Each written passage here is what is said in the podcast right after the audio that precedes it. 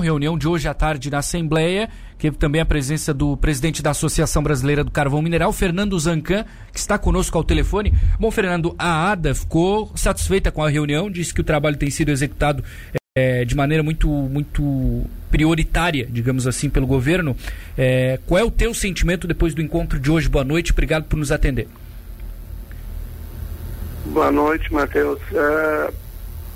O nosso sentimento é que, o igual da deputada, é, o Ministério de Minas está sendo bastante diligente em relação a esse problema, entendeu o seu real significado, a sua importância para Santa Catarina, principalmente para o sul do estado, e tem trabalhado, é, executado uma série de, de, de reuniões, mais de cinquenta reuniões.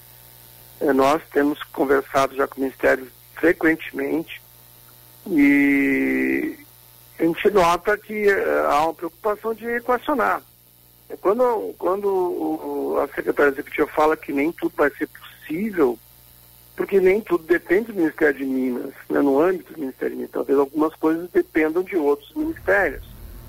Por exemplo, o Minfra, o Ministério da Economia, enfim.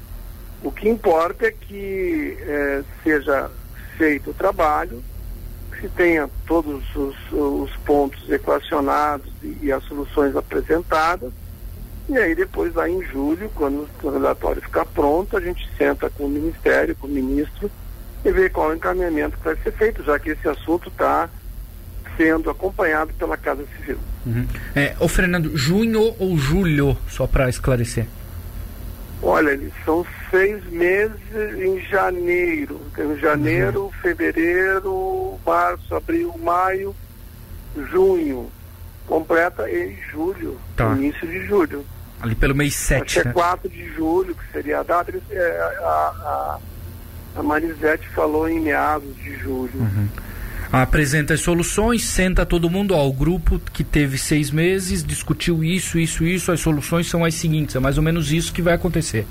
Exatamente, e veja, é, é um trabalho bastante extenso, o Ministério realmente está fazendo, fazendo um trabalho de, de, de entender o problema e procurar soluções. Nós estamos, por outro lado, levantando as nossas, uh, nossas propostas, até agora mesmo tomando caminho para o Ministério, um questionamento que eles fizeram para a D C M e que apresenta todas as, uh, as ideias que a gente tem. A gente precisa manter o, o complexo Lacerda operando no mínimo até trinta e cinco, tem máquinas que podem ir mais para frente, mas no mínimo a trinta e cinco, e nesse meio tempo o governo que já já está... Uh, É, desenvolvendo um plano de modernização do parque térmico, ele vem apresentar aí mecanismos para nós termos outros projetos aqui térmicos na região. Uhum.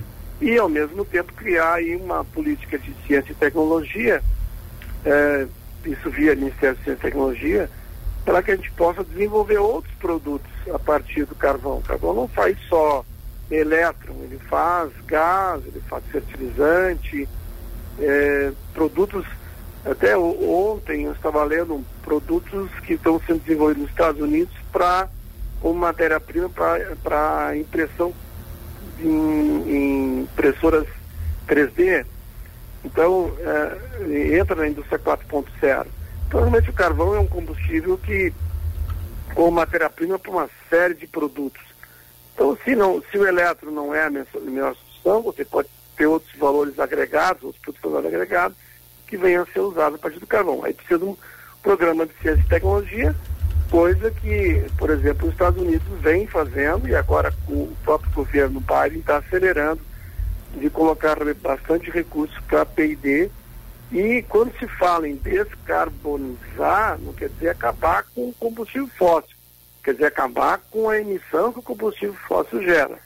E com isso a gente consegue, tra- trazendo novas tecnologias como captura do C O dois, uhum. viabilizar uh, essa tecnologia no longo prazo. Fernando, a Engie ela tem tido uh, a, a mesma orientação, a mesma decisão ao longo desse tempo todo? Desde janeiro já temos metade do caminho aí, né? O que, que a Engie tem dito para vocês? O que, que ela falou hoje para vocês na reunião? Bem, a Engie, desde novembro, quando ela anunciou que se que estava se propondo a vender, tentou vender, não conseguiu, mas se eh, o, a, a preferência, se não houvesse venda, ia desmobilizar a partir de dezembro desse ano. O fato novo que nós temos é que existe um, um grupo interessado, e ficou bem claro na área de hoje, que existe um, um interesse de ambas as partes para que esse, esse negócio se concretize nos próximos meses. Então, o fato de você ter um novo dono e que queira olhar ah, o setor e queira investir olhando o horizonte dois mil e trinta e cinco é muito importante para todos nós, porque com isso a gente consegue eh, estudar alternativas para melhorar a eficiência da usina, ou seja, tentar uh, viabilizar, ir além de trinta e cinco, vamos dizer assim. Mas o objetivo nosso nesse momento é, é que o governo eh, coloque as condições necessárias de compra de energia para que a gente viabilize a operação de Lacerda até dois mil e trinta e cinco. Perfeito. Fernando, obrigado por nos atender a alguns detalhes rápidos aqui para a nossa audiência da reunião. Estamos sempre à disposição de vocês, tá? Olha, nós agradecemos, agradecemos a ouvinte da cidade, e que Deus acompanhe a todos.